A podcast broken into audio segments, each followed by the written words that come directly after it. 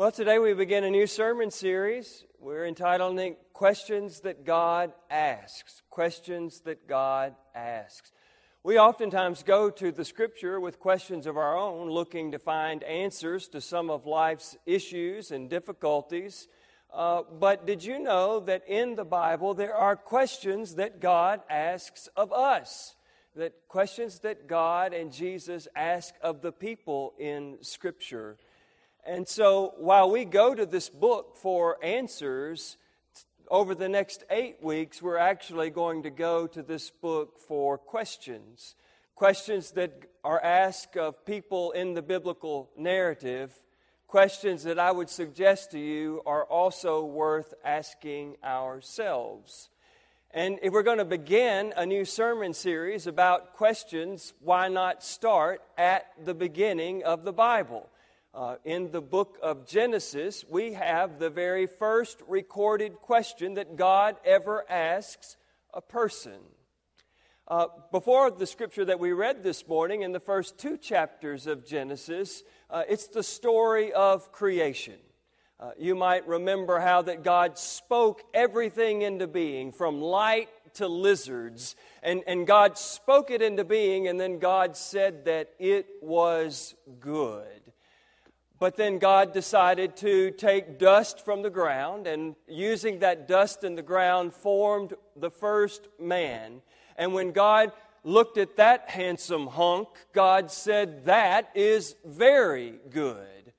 Very good. And so then God took that first man and put that first man in the middle of a beautiful, big garden. And God told that first man to work in the garden and to take care of the garden. But then it says that God saw that that man needed a partner and, and needed a helper. And despite all of the birds of the field, of the air, and all of the animals of the field that God had already created and called good, apparently those were not good enough for this first man. And so we're told that uh, God caused a deep sleep to fall upon the man, and then God approved on 1.0 and created woman, right? And so together they were partners and helpers, and the scripture says that they were naked but not ashamed. Naked but not ashamed. In our scripture lesson this morning, apparently one of those creatures that God made, a serpent, strikes up a conversation with the first woman. Now, we're going to get to the very first question that God asks of humanity, but in my personal opinion, the first question that humanity should have asked of God is What's up with the talking snake? I mean, uh, fables have animals that talk, but, but that doesn't happen in real life. So, why in the world do we have this talking snake here? And yet, if you read through the Bible, there seem to be other scriptural evidences that there was a time, perhaps, when animals spoke. In Job chapter 12, for instance, you read about how that there was a time when animals actually spoke. I don't know.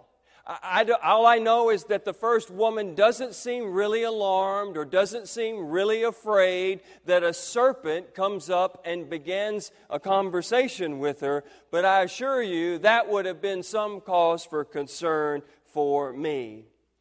It's as if this text isn't really concerned about a snake that talks the writer of the text doesn't seem like that's a big deal. And so the writer doesn't attempt to explain why there might have been a time where snakes spoke. It's as if what is really important to the writer is not the fact that this serpent is speaking, but what is important is the human response to the possibilities that this speaking serpent represents.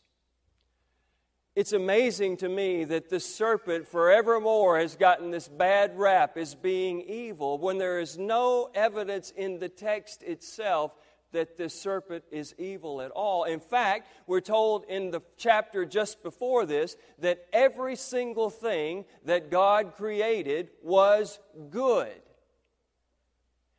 And so it seems to me that it's not so much that the serpent is a bad snake, but it is to suggest that even the very things that God created and called good can sometimes, despite being good, seduce us away from the life that God intended, uh, for what God desires for each one of us. It doesn't take bad things to pull us away from God. Sometimes it can be the things that God has created and called good that we allow to influence us in bad ways.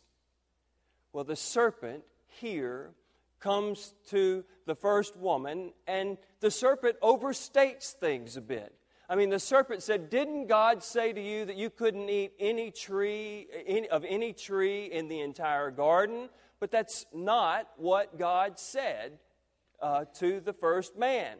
You remember how that God put the first man in the garden and said that you need to work in the garden and you need to take care of the garden and you can eat from any tree in the garden except for one. It's the one in the middle of the garden. It's called the tree of the knowledge of good and evil. You're not supposed to eat of that tree, and on the day that you eat it, you shall surely die. And so the serpent here is overstating things, saying things that, that, that God did not say. And I don't know if the serpent didn't know. Maybe the serpent just overheard the geckos squeaking, you know, and, and maybe they thought that they heard that they couldn't eat of any tree. Did you know geckos squeak? I looked that up. Um, they squeak. But um, did, maybe, maybe the serpent heard something. Maybe there was a rumor going around the garden that you couldn't eat of any tree, but that's not at all what God said. God said there's only one tree that you can't eat of. And so the woman rushes to God's defense here and says, That's not what God said. God said that there was one tree in the garden that we can't eat of, and we can't even touch it because on the day that we do it, we shall surely die. Well, here's the woman overstating what God said. God never said that you couldn't touch the tree. God simply said in the previous chapter that you can't eat of the tree. So, why did the first woman add that part that you can't even touch the tree? I suspect that the woman added that part is because she knows what you and I know that if you don't want to eat the dessert, don't put it in your hand. As soon as you put that dessert in your hand, guess what? It's decidedly more difficult not to eat it. And so the woman here is aware that there's only one rule in the garden. There's only one prohibition, and, and, and, it's that you can't eat of this one particular tree. And she is wise enough, smart enough to know that the best way for me not to eat of the tree is to not to even touch the fruit of the tree. And then the snake says to her, You won't die if you eat that fruit. In fact, if you eat that fruit, what will happen is that you will actually become more like God. And you will have knowledge between good and evil. You see, God created a boundary uh, in order to keep the first man and woman safe, but the snake is suggesting that God created that boundary to keep you dumb.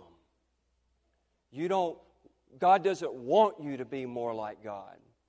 And, and that's why He told you not to eat of that fruit. But if you eat it, everybody wants to be more like God, right? So the end would justify the means, right? I mean, it, it, it, he told you not to eat it, but you know God really wants you to be more like God. So there's no harm in you taking a bite. And so the woman begins to think about it. I find it interesting that she doesn't go to God and say, Hey, I was having a conversation with the serpent today, and, and this is what he said, and I'd like a little bit more information. But, but she doesn't do that at all. She begins to think about everything that the serpent has said.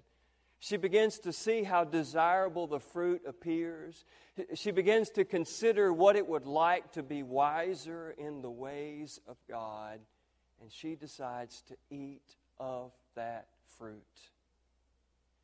She decides to listen to the voice of the created rather than the voice of the creator. And she eats it. And her husband, who was with her, also ate of it. And then in that moment, they realized that everything had changed. That the world began to look different.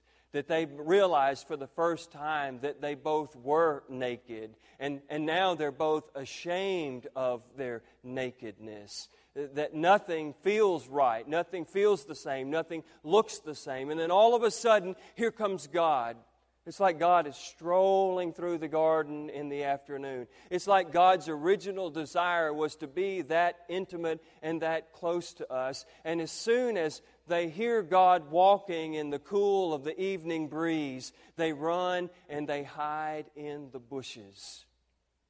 And it's at this point that God asks the first question ever recorded uh, for a human being. And God said, Where are you? Now, it wasn't a where are you as if, where are you? I don't know where you are. I don't know where you've gone. That wasn't the kind of question at all. It was sort of like what Miss Nancy and I were trying to communicate in the sermon today. If you've ever played hide and seek with kids before, I, I, took on the role of the kid, but most of our kids are not really good when they're really small. They're not really good at hiding, are they? I mean, you, you walk into a room and you immediately know that there they are standing behind the curtains. Uh, nobody's fooled by that. They, they are terrible at hiding. The adults always know where they are. And yet, what do we do? We walk through the room and we say, Where are you? I, I, I, don't, where, where could you be? Where's Tommy? Where's Tommy? And we're not doing that because we don't know where they are. We're saying that because we want them to know that our desire is to find them. We want our kids to know that our desire is to come to them, that we're seeking them, that we want to be where they are. We want them to know that they may be hidden, but we want desperately to find them. And I think that's exactly what God was doing in the scripture today. God is walking through that garden, and God knows where they are, and God knows what has happened. God knows that there's been a distance that's been created between the two of them, and, and God knows that God does not desire or want that distance, and so God is seeking them out. God is letting them know that I'm looking for you. Now, I've often thought about what Adam and Eve might have been thinking when God asked that question, Where are you? I mean, I guess they could have been thinking, Well, we've just broken, we had one job, and that was to not break that one rule, and now we've broken it, and now God's about to punish us. And so maybe they're so fearful, maybe they're hiding in fear because they think that God is going to punish them. And yet, there's no evidence in Scripture that at any point before this time, those two first man and woman had ever feared anything, that they'd ever been ashamed of anything, that they'd ever seen God be angry or upset. And so there is a very real sense that when they heard those words, Where are you? that they knew that that was nothing more than the love and the grace of God that said, Something has happened. Something has created a, a, a big gap between me and you and I don't want that gap to be there. I want to come where you are. I want you to know I'm looking for you. I want you to know that I love you. I want you to know that I want to be with you. I want you to know that I'm not going to wait for you to come to me after you've made this mistake. I want you to know that I'm coming to you. God wants them, God knows that something has happened. And then Adam pipes up and says, Well, we were naked, so we hid from you. And I, just would say to Adam, You've always been naked. I mean, you, you were naked before. Something just happened, and now you're aware of your nakedness. And, and that's essentially what God is saying when God asks the second question Who told you you were naked? Whose voice did you listen to that drove you further away from me instead of bringing you closer to me?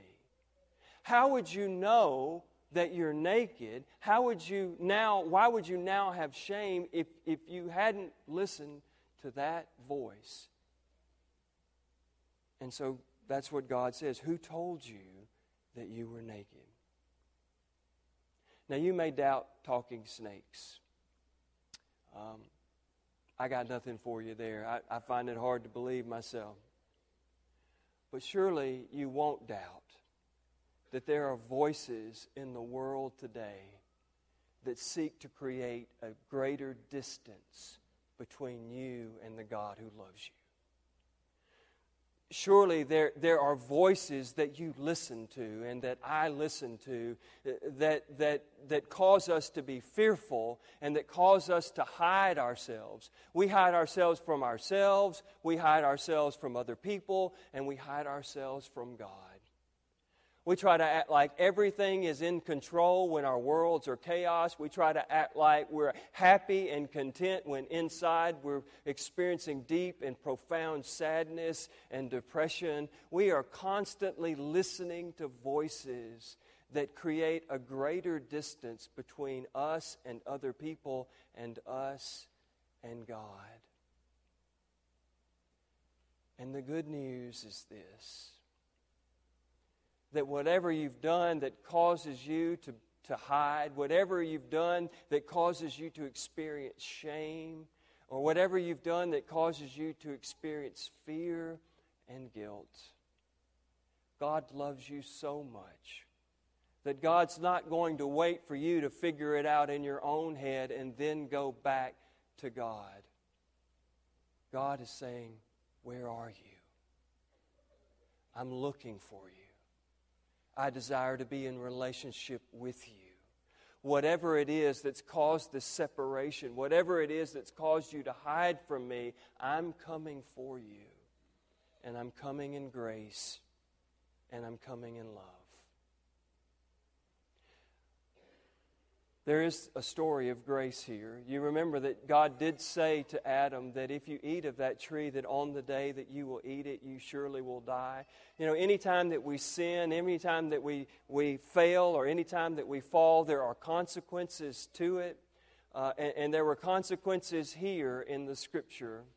But the first instance of grace recorded in Scripture is the fact that God did not kill the first man and first woman when they sinned. They were banished, but they were not destroyed. God, out of love and out of grace, came to them and did not give them what they deserved. But God expressed love and grace as God came to them. What are you hiding from? What voice are you listening to? Might God be reaching out to you today, saying, Where are you? I love you. I'm coming to you.